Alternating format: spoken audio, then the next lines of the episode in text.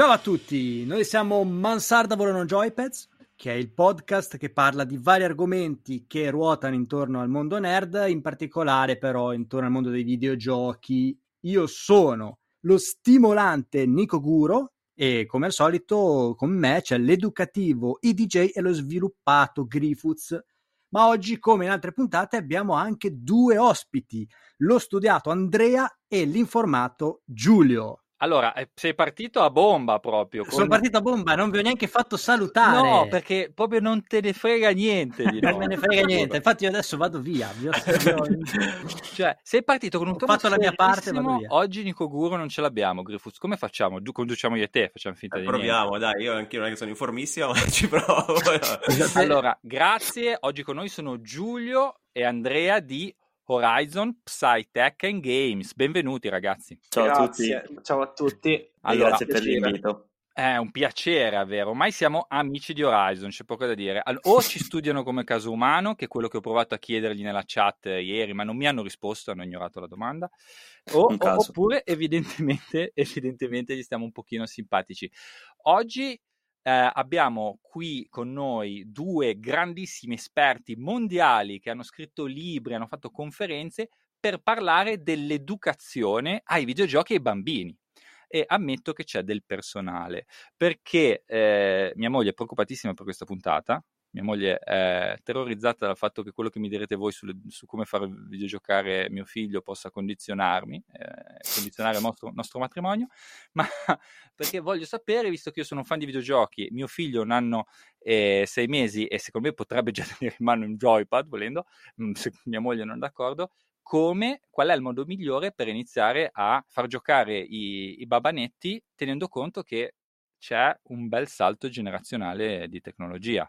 E quindi abbiamo con noi Andrea Zanacchi, che è il fondatore, uno dei, uno dei fondatori di Horizon uh, Psytech and Games, che Uh, ho, ho, letto sulla intervista una cosa carina, lui ha un bellissimo ricordo in realtà da, di educazione ai videogiochi da bambini perché dice che è iniziato prestissimo a 5 anni e si ricorda che ha giocato a Spyro the Dragon con sua mamma. È bravissimo, oh, sei, sei, preparato.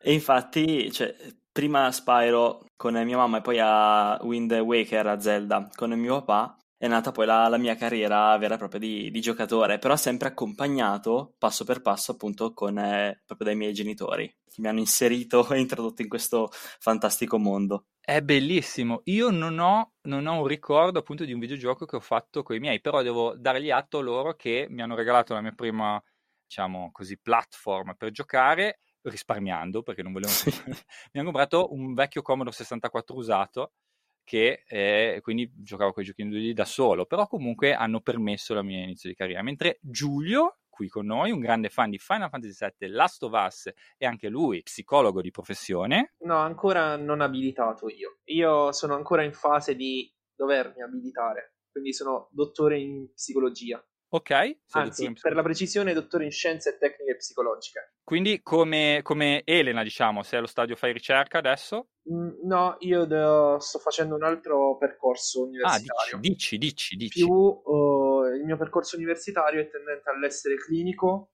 ma con uh, sbocco nel, nelle aziende, nelle risorse umane.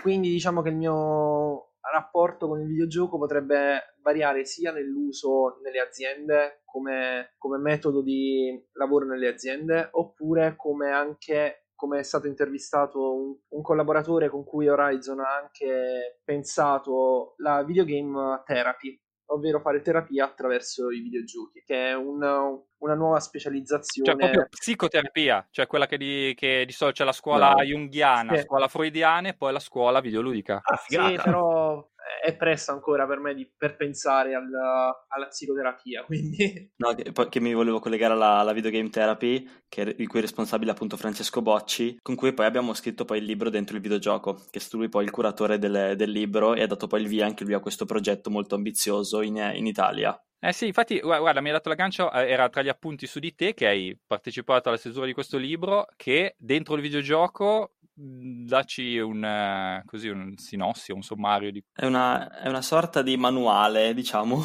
sulla psicologia dei videogiochi a 360 gradi. Io per esempio ho scritto un capitolo, guarda caso, sull'educazione ai videogiochi. Grazie, qui mica a caso. esatto. Poi vabbè, anche magari su, eh, nel libro si tratta anche di eh, dipendenza dai videogiochi cos'è, cos'è la game addiction, come si manifesta, cercando un po' di fare chiarezza, vedendo che non è così grave come viene rappresentata dai media. Si fa chiarezza poi sugli stereotipi che rappresentano diciamo, il mondo dei videogiochi, si, si parla poi anche di videogiochi e terapia, videogiochi e riabilitazione, l'uso delle nuove tecnologie, delle realtà virtuale, realtà aumentata, eh, grazie, cu- eh, grazie, alle quali appunto si possono aiutare persone diciamo, a risolvere determinati problemi o addirittura possono essere integrati in un processo di psicoterapia okay. per risolvere fobie, eccetera, aiutare persone con dislessia, DHD, eh, pure autismo anche a migliorare la propria condizione. Ok. Ah, beh, una bella risorsa in più, cioè nel senso, uh, appunto, l'autismo, che comunque è una forma di, eh, particolarmente grave di, per l'interazione con gli altri, eh, vedere il videogioco come via per, per, migliorare non è male. Più che altro così il, il, ragazzino, no, attraverso il videogioco riesce a comunicare con altre persone. Quindi okay. non è più un'interazione face to face, faccia a faccia, ma eh, si usa il videogioco come tramite per relazionare, per aiutare e stimolare la, la, reazio- la relazione del, del bambino, del ragazzo. Questo è interessantissimo. Molto, molto, davvero. Eh, e invece Grifos Nikoguro, tornando un attimo al coso, il gioco dell'infanzia, giocato con i vostri genitori, potete dire qualcosa o no? No, i miei penso che non sappiano. No, però i miei avevano un Pong che non so dove l'avessero eh, recuperato, che tra l'altro è, è nel stesso modo misterioso con cui se l'erano procurato anche l'hanno perso perché non so dove sia finito, però avevano questo Pong in casa, penso forse fosse stata la prima cosa a cui ho giocato, e poi il Commodore 64 di mio fratello anch'io. Ah, vedi, tu avevi il fratello, il fratello maggiore aiuta sì, in queste situazioni. Eh. Assolutamente. Sì, il sì, ghiaccio. Sì, Mentre Grifuz era educazione siberiana, vero? No, sì, va bene, no, in realtà anch'io ho iniziato, anche i miei genitori avevano anche loro un Pong, che è stranissimo a pensare ai miei, visto che cioè, hanno interessi completamente diversi dal mondo dei videogiochi.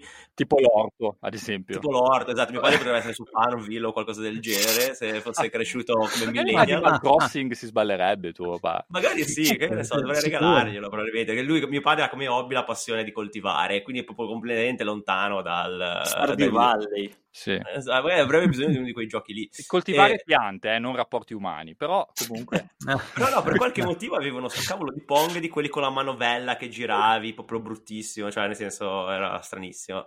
E poi, sì. vabbè, poi no, poi ho iniziato anch'io con i videogiochi, poi essendo cugino di Nico Guro abbiamo iniziato con eh, poi i vari Mega Drive, esatto. quando ero un po' più, tipo 5-6 anni. Scambiati l'esperienza. Tra Sonic e Street of Rage abbiamo fatto, passato nottate infinite. E...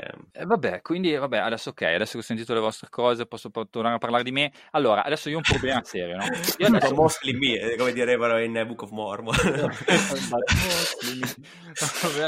adesso naturalmente, cioè col bimbo che comincia a camminare in giro ha, ha un, capisce quel, le, le, parole, ma non spiccica parola, dicono che dovrebbe saperne 50, ne sa, ne sa una, baba. Però naturalmente non sono più libero, mentre una, da bambino piccolo magari lo tenevo in braccio e continuavo col joypad mentre si addormentava a videogiocare.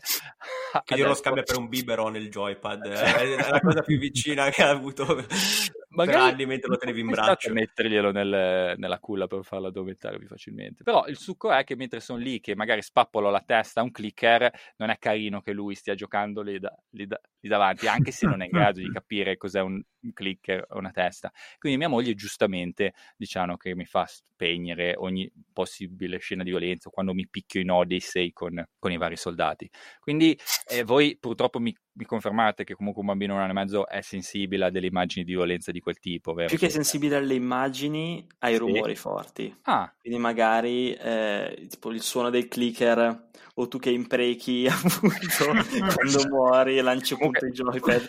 Il clicker che giusto per è uno dei, degli zombie fungo di Last of Us 2 e uno è, mi fa cagare addosso il suono quello lì. Ah, il suono è fatto sì, molto veramente, sì, sì, Infatti... l'ha ricercato benissimo No, è, fatto veramente bene. Però mi immagino tuo figlio che magari da, da ragazzo avrà un bel ricordo di infanzia del suono del clicker, che magari è un suono che gli ricorda dei bei momenti passati col padre. Cioè, un giorno vedendo una trasmissione di qualcuno che gioca a retro game dalla stamane, Quindi Andrea dicevi i suoni, quindi il, il click, il rumore di spade, non so, dimmi tu. Poi io conosco comunque parecchie persone sì. eh, che sono cresciute proprio uno, due, tre anni a pane Half-Life e, e, sono, e, stanno bene comunque nel senso non è, non è, l'importante sta tutto appunto nei rumori nel, nel gestire bene la parte sonora okay. ovviamente anche le immagini sì che va bene una mezz'ora di, di, gioco una sessione breve comunque non deve essere troppo prolungata perché sennò a quel punto il, cioè, N- non rischia di far male al bambino, ovviamente, perché il rischio è minimo, però rischia di dare fastidio. Ok, quindi adesso, vabbè, adesso un bambino il, iniziamo a proiettare, no? un anno e mezzo, un anno e mezzo ha poco interesse nello schermo in assoluto. Ogni tanto mettiamo qualche coccola sonora su YouTube, sì. ma in, in, assoluto ha poco interesse per lo schermo. Quindi, quando ad esempio io facevo una mia missione con Cassandra in Odyssey, non è che la considerasse tanto, più che altro cercava di levarmi il joypad, il joypad dalle mani. Però magari a tre anni invece inizia a guardare cosa succede. E lì devo ammettere che io ho un po' paura, d'ansietta di, di fargli vedere delle robe sbagliate. Lì sì, infatti mio papà mi ricordo che ai tempi giocava di notte. andavo a letto alle, no- alle 9 di sera, mio papà si sfondava di eh, PlayStation e a quel punto sì, nel senso eh, lì inizia, devi iniziare, dover iniziare un po' a distinguere i vari contenuti e magari a introdurre tuo figlio nel, nel, mondo dei videogiochi a piccoli passi, appunto seguendo magari e rispettando poi le normative del, del PEGI, che purtroppo non sono imposte, che non sono legge, che però comunque forniscono diciamo una prima eh, indicazione per eh, introdurre la persona al mondo dei videogiochi. Volete spiegare a voi cos'è il PEGI? Ah, il PEGI è, un, è, questo sistema di classificazione che eh, distingue i videogiochi per età e per contenuto. Quindi eh, sono dei simboli che dicono, che esprimono se un videogioco può essere giocato, a, a quale età appunto quel videogioco può essere adatto e quali contenuti può presentare. Quindi il Peggy per età ha 5 simboli. Ok, allora eh, c'è stato un disguido tecnico, abbiamo perso un attimo la connessione, a quanto pare c'è mia moglie che ha provato a staccare il modem di là e quindi eh, ha fatto saltare tutto quanto. Ma dove eravamo rimasti? Aiutatemi. Voi che... Al Peggy. All'età di tre anni. All'età di tre anni, all'età di tre anni. Perché il PEGI, Asana mi dice no, le, le, indicazioni, che cosa, cosa, vuol dire? Innanzitutto, io parto dalle basi, ragazzi. PEGI, che cosa, sapete per cosa sta PEGI? Pan European Information, eh, Game, Information. Game Information. Bravissimo, il, il PEGI è il Pan European Game Information e quindi, come dicevate, è una cosa che non è vincolante per legge, quindi... Purtroppo no, cioè nel nostro stato, solo in pochi stati è vincolante per legge, ma Diciamo che da noi è solo un consiglio. È un consiglio, quindi per chi compra, un consiglio per chi compra alla fine. Esatto. Sì. Un bambino di 6 anni potrebbe benissimo entrare in un negozio di videogiochi, prendere un GTA, che è quindi PG 18, destinato a un pubblico adulto appunto e maturo, e il negoziante glielo può vendere senza nessun problema, senza dargli nessuna indicazione. In un mondo... le sigarette e l'alcol che è vietato, non viene multato. Esatto. Sì, solo che con le sigarette e l'alcol teoricamente verrebbe multato, con il peghi no. Invece dovrebbe almeno dire il, il commerciante in un mondo buono, uh, no, vedi che il gioco non è adatto a te, non puoi giocarlo, come, come quando ci sono i film in pratica il bollino Però rosso non lo puoi vedere. vincolante. Cioè, ai tempi del noleggio esatto, è una cosa sì. che ormai esatto. non esiste più, ma il concetto è uh, uh, io potevo mole- noleggiare benissimo l'esorcista a 12 anni. Tra l'altro sarebbe anche meglio, secondo me, potrebbero fare anche un Peggy per i bimbi minchia, così li eviteresti completamente nel mondo online. Immaginati un mondo senza bimbi minchia, sarebbe perfetto. Ma definiscimi bimbi minchia, Griffith, scusa. Eh, tipo appunto quelli online, eh, bimbi, il classico bimbo minchia che gioca a Call of Duty, che poi lo senti sul vocale, che ha la vocina e tipo, cioè, è ha dei riflessi molto più pronti dei molto tuoi, più potenti, meglio dei miei appunto dovrebbe esserci io, cioè, sono anche molto più bravi però che rompono i coglioni in chat e mettono la musica a palla. Vabbè, comunque... um... ah, c'è, del, c'è, del, personale. no, detto così sembrano di quei vecchi, un moto lo buco sto pallone, però è così. Però la classifica c'è parte da Peggy 3, dicevamo. Allora, in Peggy 3 il contenuto dei giochi a cui è segnata la classificazione è ritenuto adotto a tutti i gruppi d'età, quindi Peggy 3 ci possono giocare veramente tutti. Io sono curioso di vedere cos'è limitante con l'età. Quindi ve le dico velocemente, oppure, se volete provate, potete provare a indovinare, facciamo un gioco. Ah, Peggy 7, Peggy 7, cos'è che lo rende un pochino più complicato di Peggy 3? Inizia a esserci un minimo, minimo di violenza, per esempio Super Mario Peggy 7 e salta sui funghi eh, Veramente? Saltare sui funghi è una cosa brutta. Vabbè, non li può più mangiare poi. Il papà di Griffiths eh, sarebbe... Eh, eh, mio padre eh, se ne incazzerebbe. Ma, ma, anche il fatto che le meccaniche di gioco di un Peggy 7 sono più complicate per certi versi okay. uh, rispetto a un Peggy 3. Ma un Peggy 3 cos'è per intenderci? Un Peggy 3 è un z- zero contenuti violenti, eccetera. Okay. FIFA, FIFA. FIFA. Però anche FIFA... in questo caso bisogna capire che un bambino di 3 anni, se tu gli dai un joystick e gli, dici, gli chiedi di giocare a FIFA 3, non si diverte perché i comandi sono troppo difficili per un sì, bambino della, della, sua età. Ad esempio, eh, un Peggy 3 potrebbe essere Animal Crossing, neanche Animal Crossing in realtà. Avete presente per il DS quei giochi dove tu accarezzavi il cane? Nintendox. Nintendogs, quello. Okay. Praticamente non devi fare nulla se non mm. accarezzare il cane. Quindi ci sono diciamo... i classici giochi sportivi, simulato- simulatori, eccetera. Appunto, il PEGI però è solo una di esposizione di contenuti, non, non, è, non dà eh, necessità cognitive per, per assolutamente. assolutamente. assolutamente. Comunque anche Crash Team Racing è PEGI 3, stavo guardando. Infatti, adesso. per esempio, giochi come Detroit, eh, The Walking Dead, che sono magari avventure grafiche, avventure sì. interattive, no? che non richiedono quasi nessuna abilità. Eh, col joystick, eccetera, sono Peggy 18. Non perché siano difficili sì, sì. e hanno ma per le tematiche. Ma per le tematiche. Però Crash Team Racing è difficile, c'è un Peggy 3 per... Ok, è comunque c'è anche esatto. Crash Team Racing, fai saltare le altre macchine. Cioè, cioè ci sono rumori forti perché... Vabbè, però un Peggy 7, l'altra cosa che Induco che cominciava a dire Andrea, era eh, scene e rumori che potrebbero spaventare rientrano in questa categoria. Io adesso mi viene in mente l'ultimo tra virgolette horror di casa Nintendo, Luigi's Mansion 3. Ok. Sì, Io sì. ho giocato il primo ai tempi del GameCube, esatto, con i fantasmi, queste immagini un po' sovrannaturali, qui, però nel senso siamo sempre bollino verde, un po' come nei film, è sempre un contenuto per bambini, anche se ci sono sì rumori forti, eccetera, però è comunque adatto bene o male a tutte le età. Diciamo che il Peggy 7, sì, ma diciamo che il Peggy 7 si sviluppa anche per, a livello grafico, possiamo dire essendo Luigi Mansion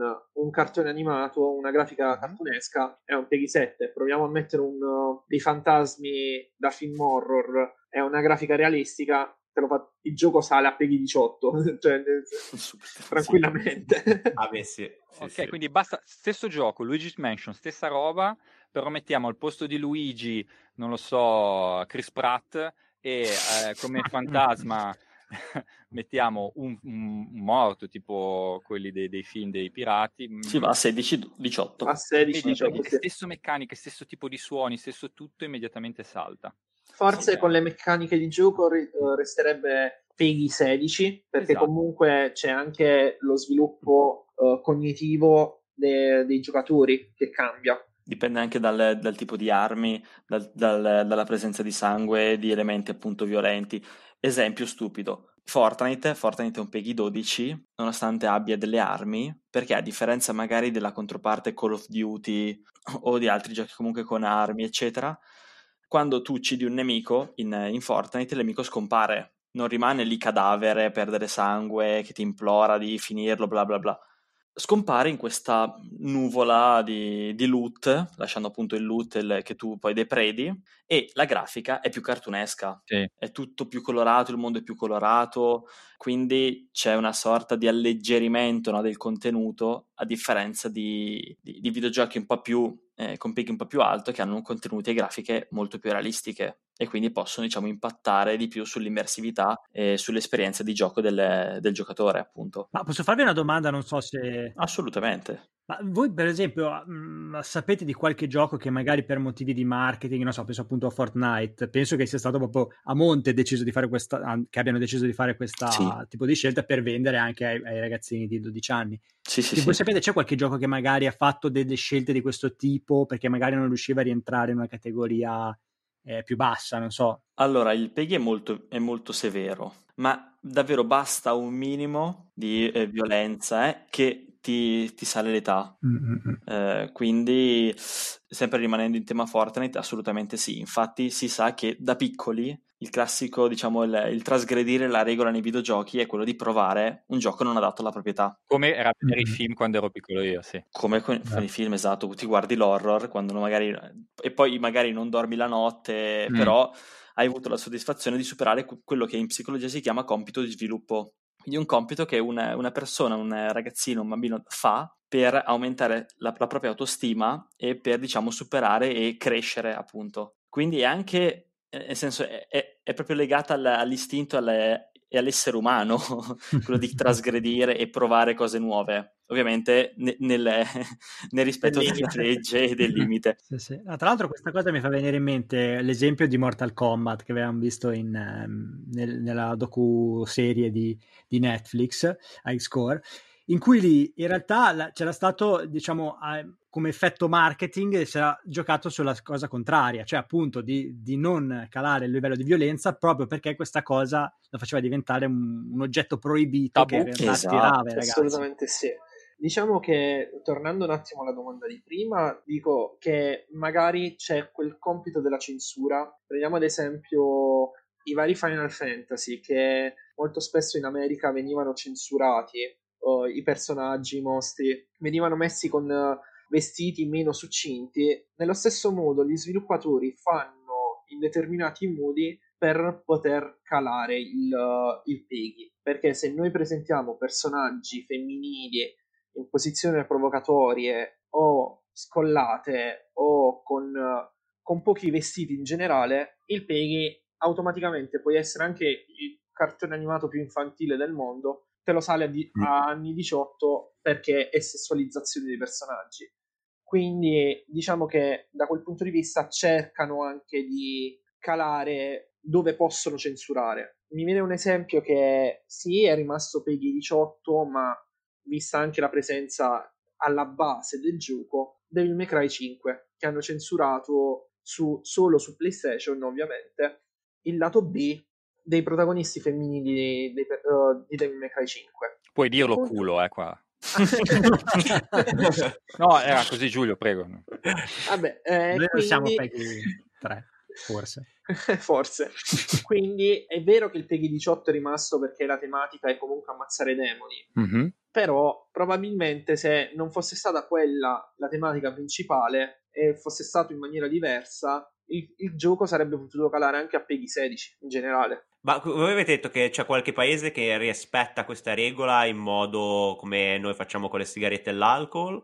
O in realtà in tutto il mondo non mi ricordo più questo. No, il PEGI intanto è solo europeo, infatti Pan okay. European Game Information. Giusto. Però ci sono un paio di paesi nel, nell'UE che rispettano appunto il PEGI come legge e okay. quindi sì. devi dimostrare al, al, commerciante, al negoziante la carta d'identità per poter comprare poi un gioco adatto alla, alla tua età. Che diciamo che è quello che sarebbe, dovrebbe essere pure da noi. Poi ovviamente anche qui bisogna stare comunque attenti e se un bambino, un ragazzo a 14 anni vuole giocare un PEGI 16 va bene, quei due anni non, non, è che lo traumatizzano, gli fanno male, eccetera. Più che altro è la differenza d'età, d'età troppo grande che può, diciamo, influire essere, Infatti, tra virgolette, rischiosa. Vorrei, Tutto eh... sta comunque nell'adulto, nel, nel, genitore. Esatto, alla fine la responsabilità è del genitore, dell'adulto, no? Eh, come tale, quindi io continuo a leggere perché secondo me sono curiose alcune cose per andare avanti di Peggy e poi faccio una domanda un po' più tecnica.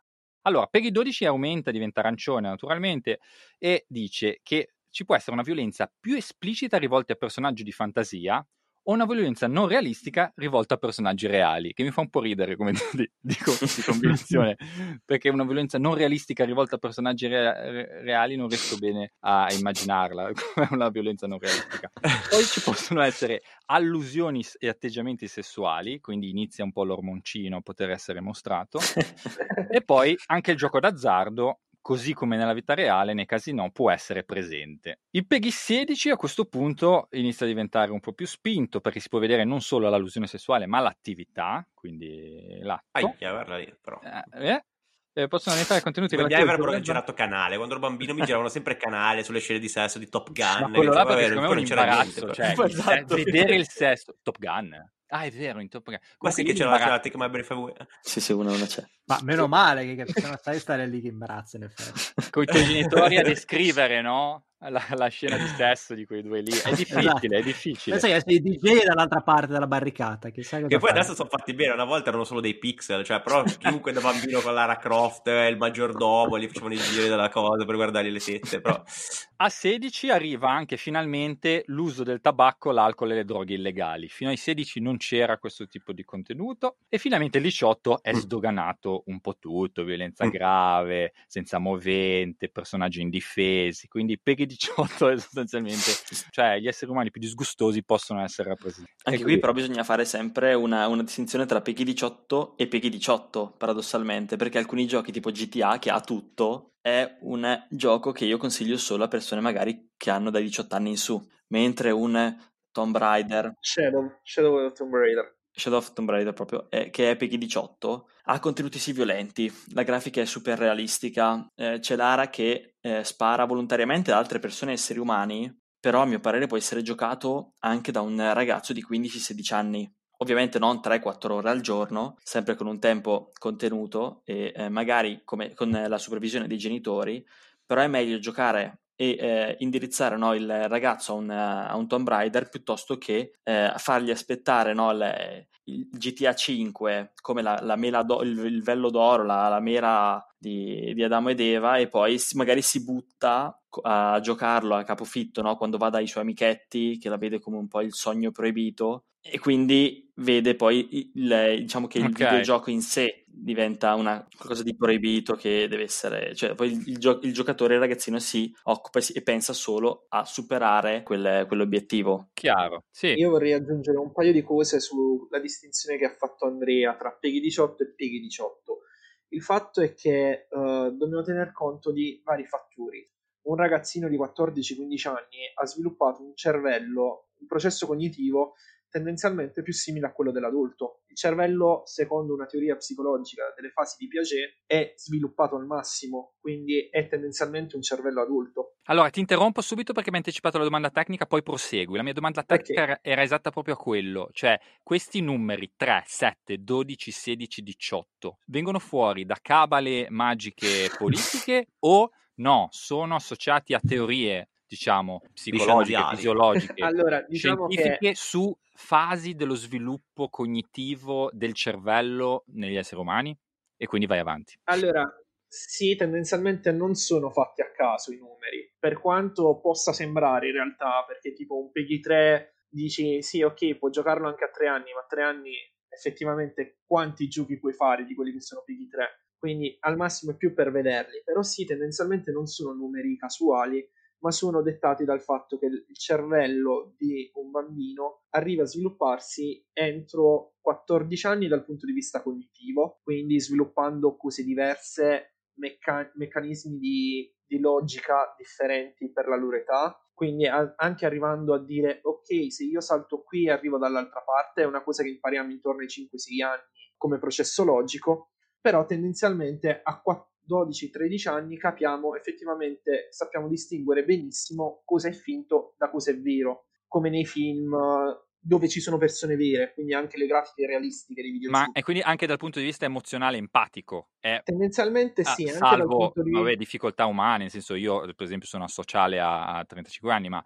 eh, a- al di là di quello potenzialmente Sì, anche sì, dal 15 punto di vista anni- emotivo e sociale, a 15 anni ormai, essendo anche il boom del- dell'adolescenza, dove tendenzialmente siamo entrati tutti nell'adolescenza, a 15 anni noi iniziamo a sviluppare quei processi cognitivi, so- emozionali e sociali che ci riportano a diventare adulti. Quindi anche eh, non a caso negli arancioni ci sono già le prime allusioni alla, alla sfera sessuale, perché effettivamente è il periodo in cui scoppia l'ormone. Quindi l'adolescenza è dove, secondo la teoria di Freud, si riprende la sfera sessuale che era sopita per tutta l'infanzia. Beh, la masturbazione parte alle medie di solito, no? Tendenzialmente sì. che ridi Nico Guro? Perché... no, stavo pensando a, a, che età finisce. E, eh, cioè... non finisce mai, e non finisce mai. Non finisce mai, ma quello è, è, è, sano che non finisca mai, ma dico, sì, da sì, quando sì. parte è, è probabilmente... Chissà quando inizia. Esatto, è, un sintomo in realtà di uno sviluppo, di uno sviluppo psicologico. Comunque. Sì, alla fine anche la masturbazione è un compito dello sviluppo, è una, è una tappa. Sì. Io l'ho sempre detto. È una scoperta del proprio corpo. Detto a tutti in pubblico. la masturbazione è una tappa dello sviluppo.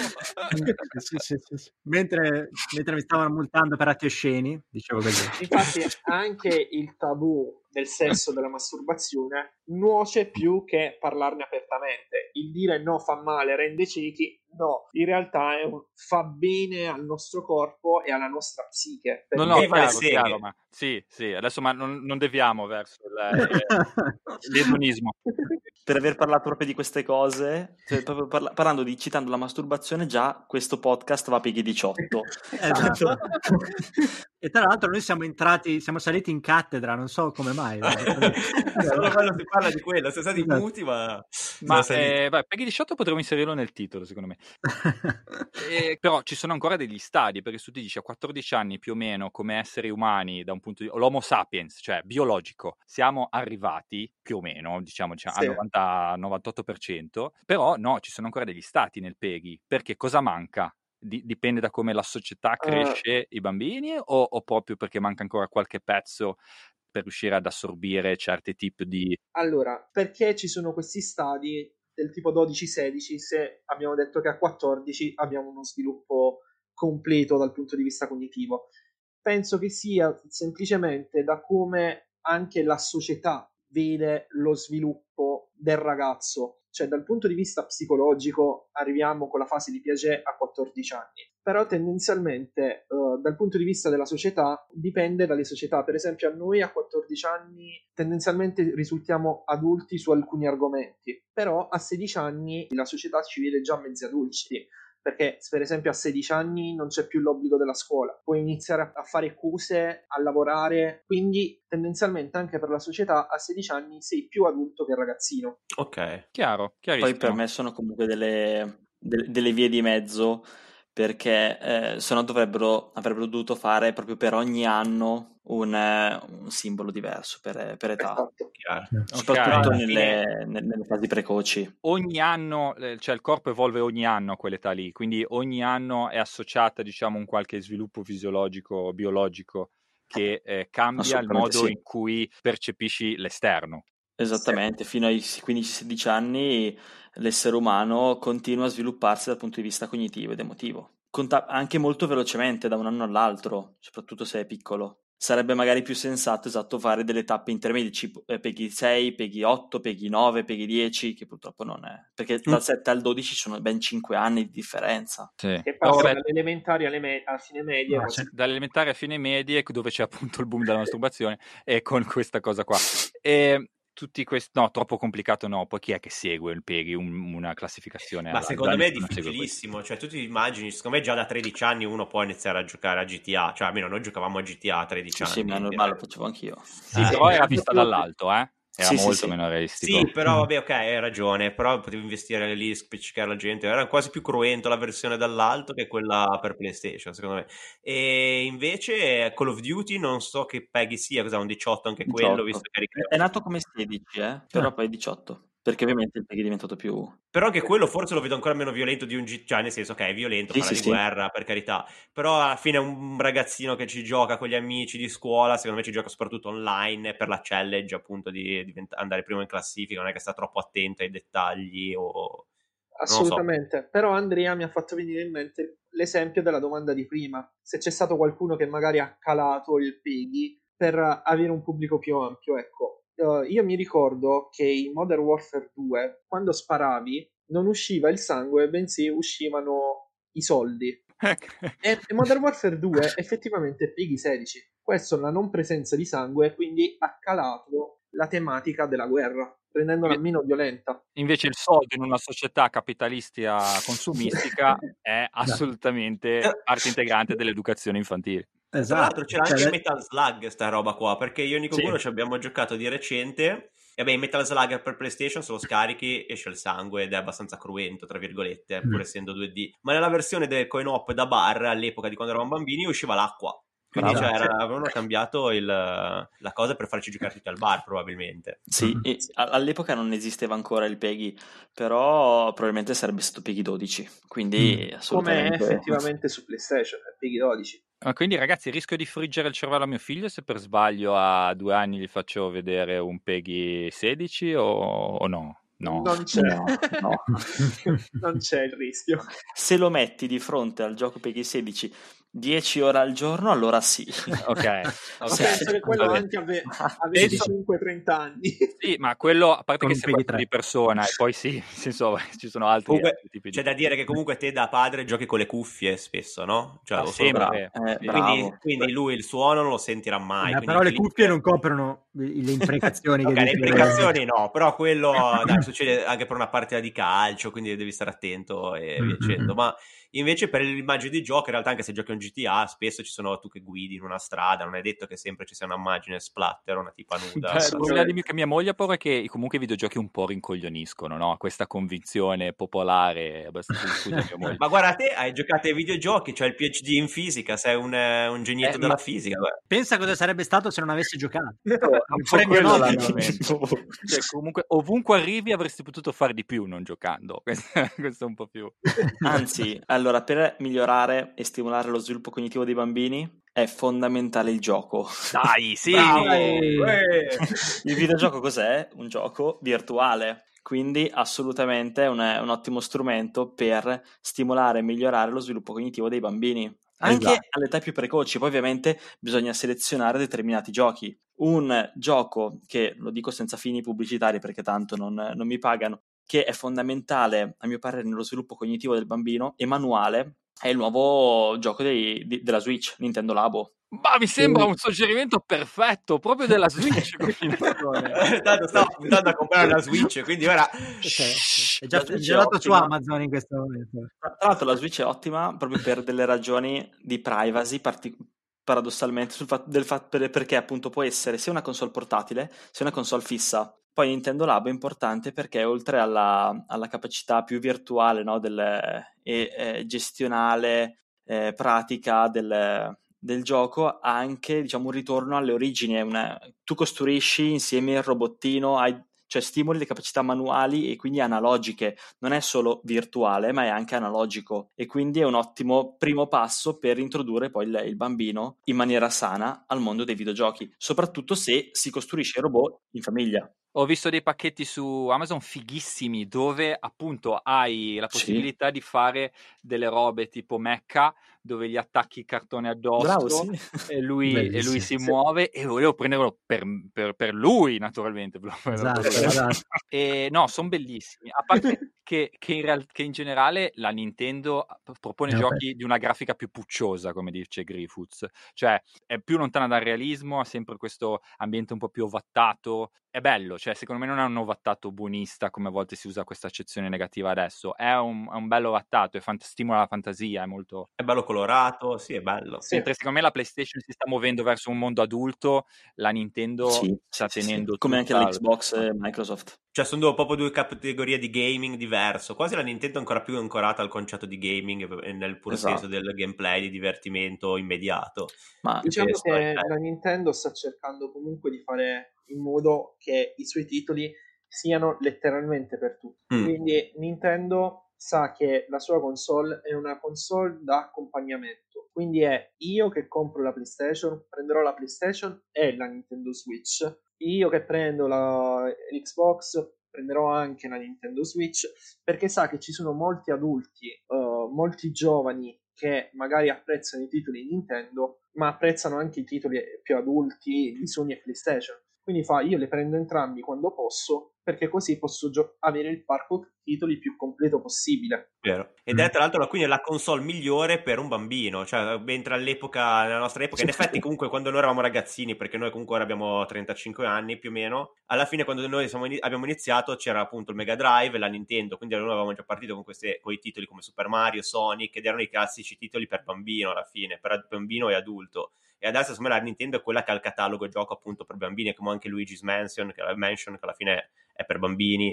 E tra l'altro, secondo me, stimola anche un po' la socializzazione, cioè è un po' più improntata sulla socializzazione, nel senso che ci sono molti sì, party sì, game e poi già Mario quando Party, te la vendono esatto. hai, esatto, hai, già due Joy-Con. Quindi bravo, è... bravo, bravissimo. Già su Prendi a giocare già in due, sì. E puntano a sponsorizzare moltissimo giochi in coppia o appunto in, in gruppo, perché è un family game. Infatti Questo... io non la considererei neppure nella, nella, famosa console war che spesso comprende la Nintendo, però no, perché se la PlayStation fa uscire una nuova console, allo stesso tempo la Microsoft fa uscire una nuova Xbox, mentre la Nintendo se ne frega, fa uscire sì, la sua esatto. console quando vuole, perché non è in competizione, lei ha un target specifico, preciso, che non è, diciamo, coperto dalle altre concorrenti. Bravo, concordo pienamente. Sa che comunque tende, tende e riuscirà a entrare nelle case di chiunque abbia già una console quindi fa solo il suo percorso di vita, certo ogni tanto velocizzando, tipo il caso Wii U, ma perché si era resa conto che aveva sbagliato una, una possibile opera buona. Quindi esatto. è, è, corsa subito al riparo, facendo morire la console prima. A differenza, no? Microsoft è, nato con, è nata con Halo, Halo gioco per adulti, quindi sì. ha avuto subito un target adulto. Sony ha seguito più il percorso di vita dell'utente. Quindi i primi giochi magari erano un po' per tutti, tipo Spyro, Crash, Medieval, e poi andando avanti ha seguito proprio la generazione. E adesso infatti nella PlayStation ci sono moltissimi giochi PEGI 18, PEGI 16. Perché? Perché chi ha la PlayStation ha la nostra età. E c'è cresciuto. Esatto, esatto, esatto c'è nato, c'è cresciuto.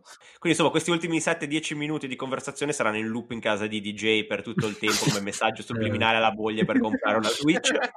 Quelle cose a volume basso che esatto. ti spuntano ogni tanto, che ti, non, ti, non, ti, accorgi che le senti finché non, cioè, non, spe, non smettono, no? Quei rumori di base. Finché non ti ritrovi in negozio a comprare... Ho una domanda veramente random che è legata in realtà allo sviluppo dei bambini col mondo dei pupazzetti, cosa che adesso secondo me non ci giocano più e giocano di più al, ai videogame. Manca questa cosa per sviluppare un po' di creatività, visto che con i pupazzetti ti creavi la tua storia. Io e Nico Guro siamo due grandi fan dei pupazzetti. e li giocano adesso con i pupazzetti. Dai, vabbè, ora, esatto, vero, non abbiamo trovato modo di Tecnicamente si, si, fanno i pupazzetti loro a mano, sono diventati degli artigiani e ci giocano. Questa è un'informazione che do al pubblico, così sanno sì, chi esatto. ascolta. Sì, così sì, decontestualizzata così si fa decontestualizzata così lo rende buono no stiamo facendo in realtà un progetto tipo di animazione e però costruiamo pure eh, pupazzetti però prego rispondete. giocate. Poi ci giochiamo anche perché ci piace alla fine però sì. È una scusa. No ma hai assolutamente ragione nel senso che i pupazzetti il gioco analogico stimola la creatività eh, a differenza, cioè anche i videogiochi stimolano la creatività, creatività eccetera, però nel, col pupazzetto sei tu che dai la personalità al pupazzetto, sei tu che lo fai parlare, eccetera. Mentre nei videogiochi pur mantenendo una componente interattiva rispetto a serie TV, è comunque su, sempre su binari, se, è, sempre su delle regole, devi rispettare sempre delle regole del gameplay, eccetera. Quindi non sei al 100% libero. Su sì. Odyssey, per esempio, che è un open world enorme, tu non puoi arrivare alla fine della mappa e arrivare in Italia, che ne so. No, sei bloccato nell'ambiente di gioco, comunque, anche se è enorme. Diciamo che ora, con la varietà di titoli, ci sono anche dei titoli che cercano di sviluppare la creatività pensiamo a Mario Maker, Games, che sono titoli che tu inventi il tuo mondo, inventi il tuo livello, però anche in quel caso non c'è proprio la, la stessa completezza e la stessa libertà. Secondo me non c'è la stessa immediatezza, perché eh, comunque quei giochi lì passi attraverso un'interfaccia di creazione.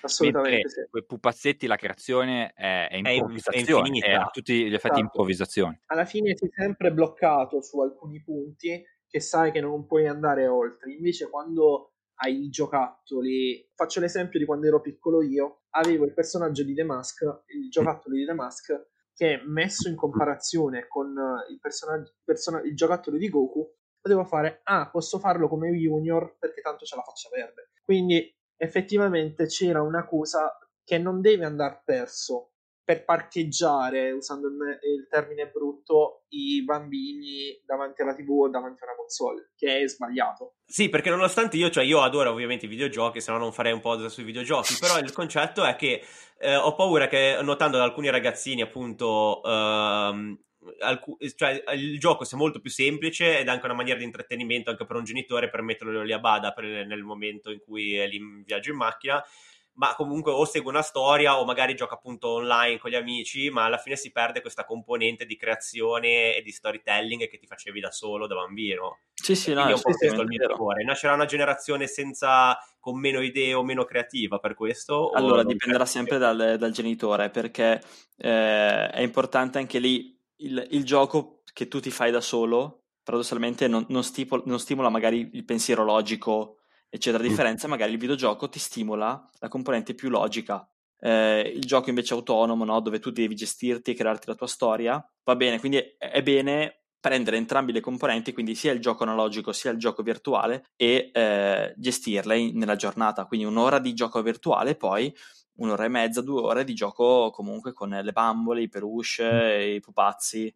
Per esempio, anche un'altra cosa che si diceva anche nell'altra puntata con Elena, la, l'aspetto del problem solving. Ovviamente è più accentuato in un videogioco perché certo. ci sono delle regole che tu devi in qualche modo cercare di superare. Se sei tu a farle, è difficile che tu fai molto meno fatica. Quindi i videogiochi creano degli ottimi matematici, mi state dicendo, degli scienziati ma più che, più che matematici e scienziati, proprio le, le competenze, no. cioè no, non solo logiche, ma di problem solving, appunto, come diceva Nico Guru. Quindi il problem solving è una, una life skills, una competenza di vita che noi utilizziamo in qualunque ora, momento della giornata e ci permette appunto di eh, reagire in maniera creativa anche a, in, eh, di fronte a determinati stimoli. Assolutamente. Prendiamo ad esempio prima uh, Michael che non funzionava il modem, per risolvere il problema con il problem solving ha attaccato il, il telefono. Un PhD fisica e comunque sono riuscito a, fare la connessione dal modem al telefono. E anche il fatto di arrivare subito alla, alla, soluzione il più velocemente possibile. Questo è grazie a Legacy of Kane Soul River, che era uno dei giochi che richiedeva più problem solving della storia, quindi alla fine ha aiutato. Allora, vorrei, scusate, vi interrompo un attimo perché vorrei passare un attimo alla fase successiva del che devo chiedere. Ok, diciamo, adesso ho una guida se voglio, io se, provo a seguire il PEGI, gioco con mio figlio, quando gioco io uso le cuffie di notte, diciamo che siamo abbastanza salvi per i danni che posso usare. C'è un'altra cosa però, gioco socialità, no? Parlavamo della Wii, la cosa figa è che te la vendono già con due joypad, quindi eh, stimola la socialità eh, locale, chiamiamola, cioè ci deve essere qualcuno nella stessa stanza che eh, con te si sfida, gioca, party game, cooking, queste robe qua, però in realtà se iniziamo a fare un po' di proiezione anche vedendo cosa succede adesso, il, il grosso della società, socialità videoludica non è più nella stessa stanza, non è più in locale, è in remoto. Questa roba qua a me fa un po' ansia, ma non un'ansia, una preoccupazione che dico, oh mio Dio, le nuove tecnologie, cosa succede a sti giovani, non rovinati? Un'ansia. Perché ha fatto anche la voce da tossicodipendente. Come? un'ansia. Da umarelli cantieri. un'ansia okay. una cosa che non capisco, cioè ah, io vivo ancora il videogioco. Mi piace giocarlo con eh, Griffiths e Nico Guru, facciamo i giochi parallelo, facciamo le cose, però una sfera in cui ci siamo io e il videogioco e non mi interessa streamare, non mi interessa far vedere mentre gioco, non, non, mi sembra quasi una distrazione rispetto a quello che il mio videogioco mi può dare, mi sembra che mi limiti una cosa del genere. Mentre ora è tutto l'opposto. Ad esempio, lo streaming del videogioco diventa una cosa che probabilmente stimola in più, c'è l'interazione con qualcuno che ti parla, che ti guarda, c'è la pressione, fai vedere come avanzi, oppure se non è lo streaming, la condivisione su Instagram, su Twitter, certo. dove sei arrivato, cosa stai facendo. Tutta questa cosa qua è, è una valanga infermabile e non dico che sia negativa, è eh, soltanto una cosa che non mi appartiene. Quindi gestire una cosa che non mi appartiene, non capisco e che sicuramente lui vivrà, questo lo vedo più, più difficile. Poi magari è una cosa che si autoregola e non ci sono grossi rischi, però lì per lì adesso dico, bah. È una grossa incognita. Fai che alla fine noi, quando eravamo piccoli, magari molti di noi sognavano di lavorare con i videogiochi, no? Di giocare con i videogiochi tutto il giorno e far sì che il videogioco diventasse un lavoro. Oggigiorno è davvero possibile questa cosa qui, quindi twi- fa- tu ragazzino ti fai il tuo canale Twitch, inizi a streamare eh, un gioco, anche se non ti segue nessuno, puoi comunque dimostrare di poter fare qualcosa e di, di esistere e di provare a lavorare appunto con la tua passione, cosa che al nostro tempo non, non, si poteva fare, perché tu giocavi nella stanza, cioè non potevi far vedere al mondo che tu sapevi giocare ai videogiochi, sapevi intrattenere il pubblico. Quindi cosa succede? Le persone ovviamente si divertono perché vedono una nuova televisione, ormai la televisione non la usano più, usano solo magari la tele per vedere Netflix, i canali in streaming, oppure Twitch appunto, dove vedono altra gente che gioca i loro giochi preferiti, e poi ci provano, provano lo stesso a essere protagonisti della loro vita e provare diciamo a stimolare e perseguire questi sogni, che non è sempre una cosa corretta, come dici, come che faceva paura ci sta la, la, l'ansia, la preoccupazione e tutto, ovviamente devono esserci delle regole, perché il bambino non può a 12, 13, 14 anni essergli permesso di creare un account Twitch, magari senza la supervisione o eh, la gestione appunto dei genitori. Eh, è importante anche lì mettere dei paletti, mettere delle regole, tipo non farsi vedere, perché poi comunque quello che mm. è, è, accade sul web rimane sul web anche per il futuro e, e fargli appunto una sorta di educazione digitale alle nuove tecnologie, per fargli capire i rischi a cui possono poi incorrere, cyberbullismo, eh, eh, grooming, vamping, eccetera, no, che non sono da sottovalutare per, per dei bambini e dei ragazzi. Vamping e grooming me, li, me li? Ah, spieghi, magari li soma al gergo. Grooming è l'addestramento online. E là, scusa? L'addescamento online L'addescamento, di minorenni. Ok. okay. Quando per esempio si chatta o si gioca online con sconosciuti, gli sconosciuti hanno lo, l'obiettivo di attirare no? e di cercare di conoscere meglio il, il bambino o il ragazzino. Ok. Eh, quindi è sempre bene giocare fino a una certa età solo con amici, familiari, eccetera. Questo assolutamente lo consiglio. Il vamping è un fenomeno che si era diffuso moltissimo, però per fortuna in, eh, magari in Spagna, in Argentina, eh, eh, America del Sud, ed era un fenomeno per cui una perso- una, un adolescente su cinque restava sveglio tutta la notte attaccato al telefono con l'hashtag vamping, vamping che sta per vampiro, e parlava, chattava tutta la notte con queste persone, con eh, persone che anche loro stavano appunto sveglie tutta la notte come se si fosse creata una community una notturna. notturna di vampiri.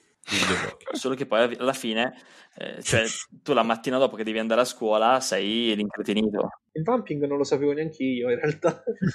No, ti crea una pressione allucinante tutta questa roba, secondo me. Comunque lo twittare, lo streamare, comunque anche per un ragazzino. A parte che ti mette quasi già nella funzione di essere un piccolo businessman da solo no, a sei anni. La che... mette a noi, non la mette a loro. Cioè, non so come dire, mi sembra eh, però anche loro la, la, la, dentro, il no? peso sociale lo sentiranno, eh? il peso sociale di fare i video. Cioè, a un certo punto mi chiedo quanto, perché comunque eh, anche noi quando avevamo fatto una puntata anche di recente in cui appunto parlavamo con dei redattori di una redazione di videogiochi. Game Source? Eh, con Game Source esatto.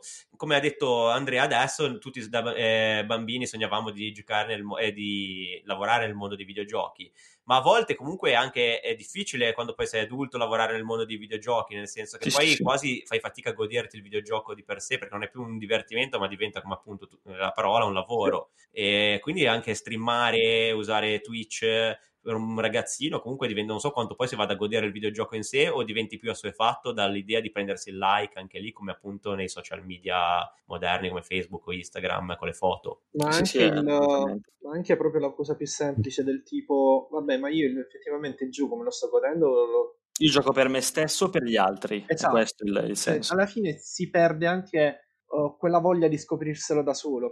Forse siamo noi che siamo un mondo diverso un mondo videoludico diverso. Io, per esempio, ne parliamo spesso tra di noi anche prima delle live, con i progetti delle nuove live, e anche rendendoci conto con il nostro pubblico su Twitch, effettivamente noi siamo troppo grandi per fare il gameplay, o almeno per fare il gameplay non informativo. Perché noi effettivamente siamo quei giocatori che il, gio- il gioco lo prendono perché se lo vogliono giocare lo- noi, non perché deve piacere agli, a- agli altri perdi quella intimità che avevi nel videogioco di godertelo da solo e fare le tue cose, forse anche. Perché anche l'esplorazione te la puoi fare da solo, ma quando devi streamare per un altro, magari non fai una cosa, non vuoi farla vedere o ti dà fastidio. Comunque ti dà pressione, non giochi libero. E invece è bello nel videogioco, insomma, essere libero di goderti esatto. di goderti come vuoi. Ad esempio, un open world. Se io voglio andare a destra perché magari a destra voglio vedere com'è il fiume, devo comunque rispettare gli orari di visione, quindi non posso perdermi. E devi intrattenere, devi sapere intrattenere. E devo sapere intrattenere. Che poi anche Vero. lì si vede subito se uno streamer gioca per passione o per, eh, per intrattenere. Per esempio Sabaku, eh, che è appassionato di Dark Souls, l'ha finito milioni di volte, si vede che gli piace, si vede che lui punta a scoprire il pelo nell'uovo del, eh, del gioco E questo piace anche agli utenti perché si vede che è spontaneo, genui- genuino, eccetera, mentre magari altri eh, puntano magari a monetizzare e, e quindi sì, sì. Lì, lì, lì, si perde poi il senso delle, del divertimento e dell'entertainment. Eh, comunque no, eh, eh, avete parlato anche di privacy, dell'aspetto no, io a volte voglio giocare da solo con me stesso, no, per mi rivolgo a te quando tuo figlio crescerà, no? che la Switch è importante anche proprio perché, che, mi, che dicevo prima, che ha una dinamica sia appunto fissa, con la console fissa, sia portatile. Quindi con la console fissa si può giocare in famiglia. Quindi tu puoi giocare con tuo figlio, puoi giocare con tua moglie, potete giocare tutti insieme e si crea un clima fa- familiare, proprio relazionale. Oppure eh, se tu vuoi andare in bagno con la Switch a giocare da solo, te la puoi portare benissimo e giochi, hai il tuo momento per giocare da solo. Infatti non è sempre bene, non è sempre giusto magari eh, giocare insieme a un bambino, giocare insieme al proprio figlio, perché ha bisogno anche di momenti ah, sì, in cui stare da solo e giocare da solo, il gioco deve essere solitario, quindi deve esserci un po' questa... Eh, eh, va benissimo giocare con eh, col proprio figlio, ma è importante anche dargli degli spazi. Perché deve imparare anche a risolverli da soli gli enigmi. Dici che non mi trattengo, dici che gli... No, no, adesso gira quella leva. No, no, dai. Dai, ma non hai capito, ma devi, devi schiacciare quella cassa. Dai, dammi il joypad, dammi il joypad. Viene proprio bene perché questa è la descrizione di DJ quando giocavamo tutti e tre a Metal Gear Solid insieme Nico Guro stava giocando. E praticamente questo è il commento che faceva DJ, DJ no, gira a destra, vai a sinistra. Praticamente io lo vedo con suo figlio che se cresce così suo figlio avrà bisogno di molta privacy. Cioè, no, ma... i traumi derivano dai DJ esatto. Ma scusate, domanda scema ma Complesso. nel senso sei te che lo devi introdurre al videogioco o è semplicemente il figlio che magari si vuole auto-introdurre al videogioco, se no non, non ne sente la necessità, non c'è bisogno di introdurre al videogioco. Cioè, entrambe le cose. Entrambe le cose. Tu al massimo in quanto genitore puoi proporre uh, anche per avere un momento di uh, rapporto padre-figlio, padre-figlio, quindi avere qualcosa in comune che potete fare insieme. Però effettivamente dopo il primo uh, tocco toccherà anche al bambino vedere se c'è l'interesse e quindi continuare a giocare o meno. Esatto, se vedi che dopo una, due partite, tre partite, il bambino continua, no, basta, voglio andare a giocare con non so cosa, con i Transformers, va bene, ci sta. A quel punto si accantona un attimo l'idea del videogioco e magari gli si, glielo si ripropone in un futuro. Se gli trova bene, sguardo a mezz'asta e, e lo faccio. Vai, vai, vai pure, vai a giocare con le tue robette. Vai. vai. dal mio punto di vista è che, nel senso, siccome a me piacciono un sacco, il mio problema era più che altro che magari se lo introduco troppo presto, poi sto qua non si stacca più perché diventa troppo appassionato, o comunque gli iniziano a piacere subito perché è un po' come una Coca-Cola, un bambino, Vabbè, magari non Però lì, lì vede come ti comporti tu. Loro mm. vanno molto a apprendimento imitativo. Sì. Quindi vedono che tu giochi un tot e loro quindi difficilmente sforano perché eh, se tu gli dai una regola loro la rispettano perché loro ti rispettano. Quindi mi devo autolimitare io? Sì. Io una volta, io, io, ve lo giuro, mi sono incazzato nero con mio padre quando da piccolo mi sono svegliato, perché io andavo a letto davvero alle 9 puntuale, maledizione, finito Tom e Jerry, eh, mi, sveglia, mi, sono svegliato una volta per, perché avevo sete e in sala, in salotto alle 11 di sera c'era mio papà che continuava l'avventura su Zelda e mi sono incazzato come una iena perché era arrivato un boss che non avevo mai visto e tipo come ti permette a giocare senza di me? E perché stai giocando a quest'ora? Io Bellissimo. Tratta dito a fiducia. Infatti poi non, non, non l'ha più fatto, credo. io invece al contrario, io giocavo, sì, entra- con entrambi i miei genitori, mamma fanatica di Pac-Man World, non so, da- non so come, e mio padre invece gli spara tutto, lui Medal of Honor eh, li ha finiti tutti per la PlayStation, infatti mi domando che forse la PlayStation non l'avevano comprata per me, ma per lui. Però alla fine uh, giocavo molto spesso con loro, alla fine a un certo punto è subentrata in me la cosa, scusa, eh, ma perché non vai a, vai a sinistra anziché a destra? Vabbè, sì, perché a un certo punto comunque i genitori non capiscono più un cazzo. Esatto, quindi lì è l'allievo che supera il maestro. Te sei pronto a fartelo dire da tuo figlio? Sì, penso di sì. Penso con sì. la nel momento in cui dice che non capisco un cazzo sarò orgoglioso di lui. e succederà sicuro, perché cioè, tu pensi che lui il suo imprinting sarà già con dei giochi che sono molto più complessi di quelli che sì. giocavamo noi. Oddio, non come difficoltà però. No, come difficoltà no, però come, come comandi sì, noi avevamo tre tasti, cioè loro... Sì, sì che però venivano presi male, c'era poca sensibilità, quindi era difficile fare il salto giusto in Tomb Raider o... Esatto. Comunque, poi volevo, volevo legarmi al, al, discorso ancora Peggy e paura dei, dei videogiochi, eh, perché noi abbiamo fatto l'anno scorso, purtroppo è stato un corso eh, stoppato e poi ripreso a causa Covid, proprio in una scuola elementare, in cui andavamo i bambini a insegnare proprio concetti di educazione al videogioco. Figo! Quando abbiamo fatto la serata introduttiva con i genitori, un buon 90% era spaventatissima perché pensavano che noi fossimo delle persone mandate dalla PlayStation o da chissà dei poteri forti a vendere console. Che appunto già i nostri bambini sono rimbambiti, con i videogiochi si rimbambiscono ancora di più e quindi una paura incredibile. Noi, noi spiegavamo che non portavamo i giochi a lezione, noi non li facevamo giocare a lezione, cioè, magari facevamo dei cartelloni sui videogiochi, sul Peggy, eccetera, eh, facevamo, non so, eh, gli spiegavamo come creare l'avatar, cos'era un avatar, no, classici elementi del videogioco, del, anche della gestione del tempo, eccetera, ma loro erano spaventatissimi e eh, a parte queste 10-15 mamme e papà che alla fine della lezione per fortuna si avvicinano e ci hanno detto tipo no, non ascoltate gli altri, fa, fate quello, ci fidiamo di voi, anche perché noi comunque essendo psicologi non siamo due scappati di casa che quindi che ridere, quindi vi siete trovati davanti dei contadini con i forconi che Madonna. erano il direttore erano della scuola che era incazzato nero perché ci aveva ovviamente chiamato lui e pensava di fare questa roba eh, incredibile perché alla fine era uno dei primi corsi in Svizzera, l'avevamo fatto in Svizzera questo corso in, in Ticino ed era la prima scuola in Ticino che faceva questo corso con i videogiochi. Infatti i bambini erano super entusiasti, anche chi non aveva marci, tipo, tantissimo. Magari avevamo i loro idoli, altro che fa VJ o chissà chi, ci guardavano con eh, l'amore negli occhi e stavano tutta la lezione, un'ora e mezza di lezione, seduti ai banchi ad ascoltarci, a parlare delle loro passioni, delle loro emozioni mentre giocano e Spero, purtroppo non abbiamo fatto una lezione di debriefing con i genitori per, per via appunto del, del, Covid, però mi sarebbe piaciuto vedere le loro facce alla fine. Eh, questa è bellissima esperienza. Ma quindi è per questo che avete deciso di fare un corso che inizierà tra un po' di educazione ai genitori, o sbaglio?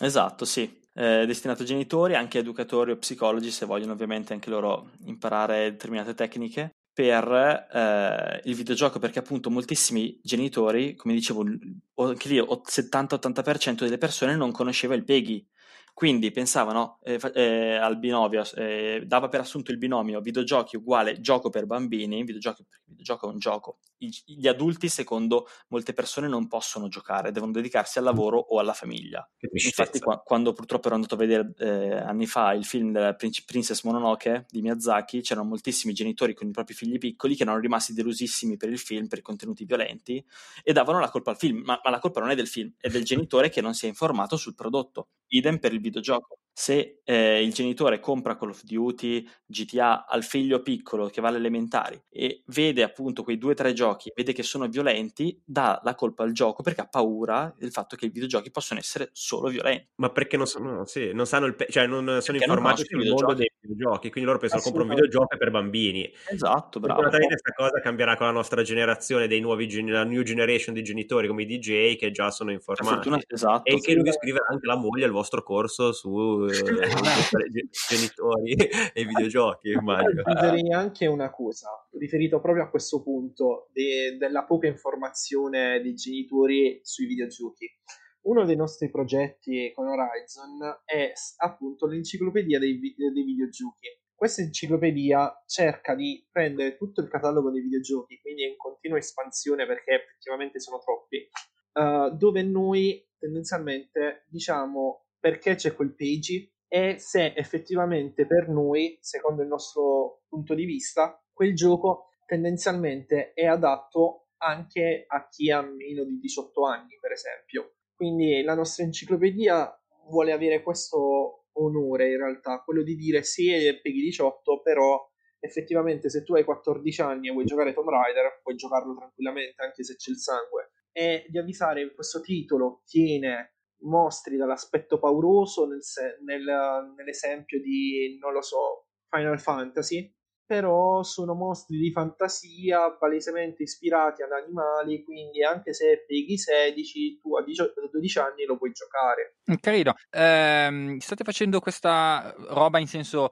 online aperta, tipo mm. una pagina wiki, sì, tipo sì, wiki sì, fandom, wiki Star Wars? C'è sì, sta sul nostro sito, c'è proprio è una pagina del nostro sito. Esatto, che poi dice, non so, questo videogioco può stimolare queste abilità, può migliorare queste competenze, eccetera. I pro e i contro di ogni titolo, anche non solo dal punto di vista narrativo, ma proprio su cosa ti può aiutare. Per esempio, il professor Layton ti aiuta con lo sviluppo della logica. Esatto, esatto. E potete benissimo trovarlo poi sul, sul nostro sito. Eh, e questo appunto, come diceva Giulio, è un progetto in continua espansione perché eh, cerchiamo un po' di focalizzarci sempre sui giochi che vanno per la maggiore, perché essendo un progetto no, educativo puntiamo soprattutto a mettere, inserire giochi che vanno per la maggiore tra i più piccoli o, più, o tra i ragazzi e quindi è uno strumento appunto dedicato e destinato ai genitori e agli educatori appunto che non, che non sanno nulla di, di videogiochi. Quando sì. purtroppo davvero basterebbe andare su YouTube e cercare un trailer, un, un gameplay per farsi un'idea di un, di un singolo gioco. Ma voi, nel passato, voi quando avete iniziato a videogiocare, vi ricordate che i vostri genitori rispettavano questa cosa? Perché, per esempio, a me è capitato, ora se ci penso mi fa ridere, però appunto i miei, mio padre aveva la passione lobby per la, per la coltivazione, eccetera, non sono mai posti troppi problemi. Quindi io, tipo, col Mega Drive ricordo che ero bambino e eh, avevo richiesto per Natale Mortal Kombat 2, proprio il classico gioco dove poi c'era la fatality che ti rimaneva la spina dorsale attaccata. Quindi quando mia madre l'ha vista era rimasta un po' scioccata, aveva paura che non dormissi la notte, ma in realtà ero gasatissimo, quindi poi alla fine mi è andata bene. Pensa che io addirittura a catechismo mi vantai con la catechista che avevo comprato Ultimate Mortal Kombat. Dice, mi è arrivato uh, Ultimate Mortal Kombat. E lei sta cavolo, guardato acqua santa. allora, a, a me me mia madre sì, li ha sempre voluti rispettare, ma un po' perché in realtà io ho sempre visto la figura di mia madre che era quella più, essendo la più cattolica della famiglia, anche quella tendenzialmente che guardava male uh, i titoli troppo violenti o tendenzialmente se sentiva anche in tv che un titolo ne parlava male diceva ah, no non lo devi giocare quindi c'ho un esempio lampante di quando presi l'unica console non Sony in casa mia, che non è né Sony né, né Nintendo, che è la Xbox 360. Uh, eh, io la presi con Final Fantasy XIII e Devil May Cry 4. Allora, io avevo 14 anni più o meno, mio fratello 8. Allora, mio fratello ultra gasato perché stava giocando con Nero. Mia madre vede il primo mostro, il primo boss di Devil May Cry 4 Beh, Devil May Cry 4 tornò a casa mia dopo 5 anni perché lo riportammo immediatamente da GameStop perché mia madre pensava che mio fratello si sarebbe spaventato. Quindi... ah, pensavo che l'avesse messo direttamente su un aereo e fatto fare il giro del mondo, tipo, no? per liberarsene. Siamo tornati da GameStop e abbiamo cambiato da Devil May Cry 4 a Iron Man 2 non ho dormito io la notte per quanto era brutto il gioco. In realtà hai dato più traumi quello. Esatto. Però no, diciamo che i miei sono sempre stati molto attenti a cercare di osservare, anche se non conoscevano eh, dal punto di vista tecnico, quali giochi fossero più adatti a, alla nostra età o meno. Bene. Adesso ragazzi mi sa che il tempo vola, poi vedo Nico Guro che ha una faccia da vamping incredibile, stanotte sì. tutta la notte a messaggiare, se è veramente sbattuto, secondo me è meglio che tu ti riposi ora. Sì, sì, sì, adesso mi vado bene il mio bicchierino di sangue, poi dopo... Quindi ragazzi grazie, è stata una bella chiacchierata per, per me e se volete eh, brevemente ridire, diciamo Horizon, Site Games, cosa, dove, dove vi può trovare, se avete qualche evento a breve che volete eh, pushare per eh, la prossima settimana o così via. Allora, io intanto vi ringrazio per eh, l'ospitalità, per la bella chiacchierata, mi sono divertito parecchio. Eh, noi ci trovate sui vari canali social, ne abbiamo parecchi, soprattutto su Facebook, Psicologia dei videogiochi Horizon Sitech, su YouTube, eh, su Twitch, Horizon PSVG o su eh, Instagram. Twitter e, su, e, su, Twitter, scusami. no, più che altro perché noi li abbiamo conosciuti proprio su Twitter, quindi... esatto. E basta, adesso il prossimo nostro corso sarà appunto sabato prossimo, il 30, in cui parleremo proprio di questi temi, però con un corso di 8 ore, che andrà dalle, dalle 9 di mattina alle 6 di sera, quindi sarà abbastanza eh, potente, pesante, saranno comunque corsi che verranno poi riproposti durante tutto il 2021. E sono destinati a tutti, a genitori, educatori, eccetera, o anche professionisti del settore, quindi psicologi, professionisti, diciamo. professionisti del settore, anche del settore sanitario, infatti forniscono anche i CM, che sono i crediti formativi necessari per gli aggiornamenti vari.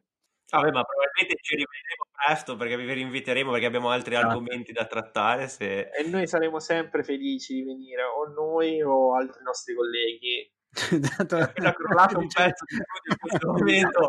Tanto voi, esatto, la, c'è la cabina armadio che mi sta cadendo addosso. e voi non lo sapete perché lui ha costruito uno studio di registrazione dentro la cabina armadio fatta di cartoni, tipo la casa dello zio Tom, la capanna dello zio Tom, e adesso le è caduto un pezzo di tetto. È il Nintendo Switch Labo che ha la forma del studio. la cabina armadio. La cabina armadio.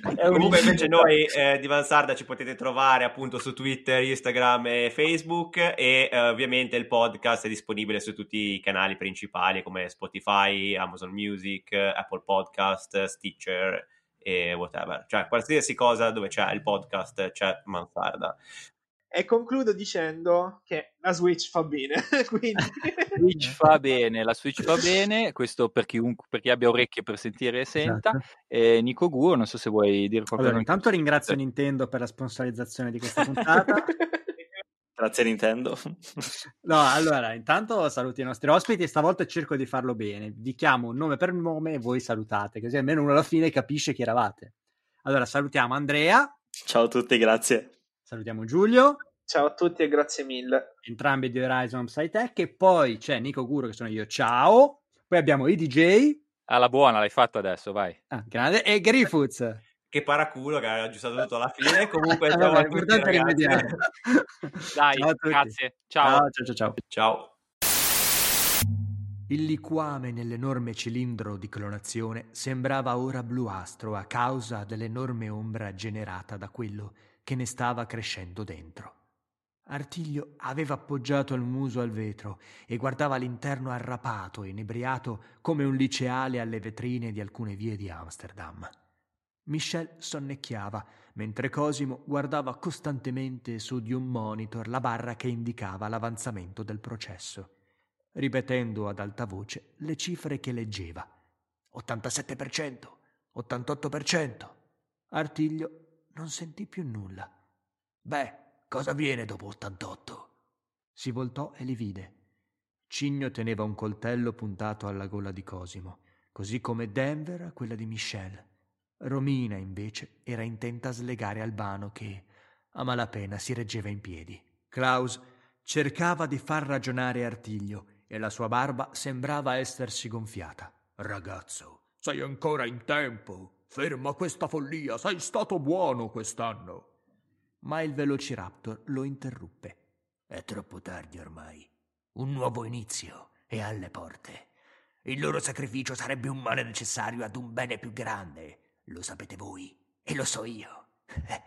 Non devo far altro che combattere per guadagnare pochi minuti. Ma a quel punto una voce sorprese tutti. Una voce fredda e robotica, diffusa in tutta la stanza. Ti sbagli, Artiglio. Ho appena interrotto il processo. Artiglio si voltò verso il computer adirato ed incredulo. Le cifre sullo schermo diventarono una scacchiera. Non mi riconosci? Sta a me. Alfiere in C3. Scacco.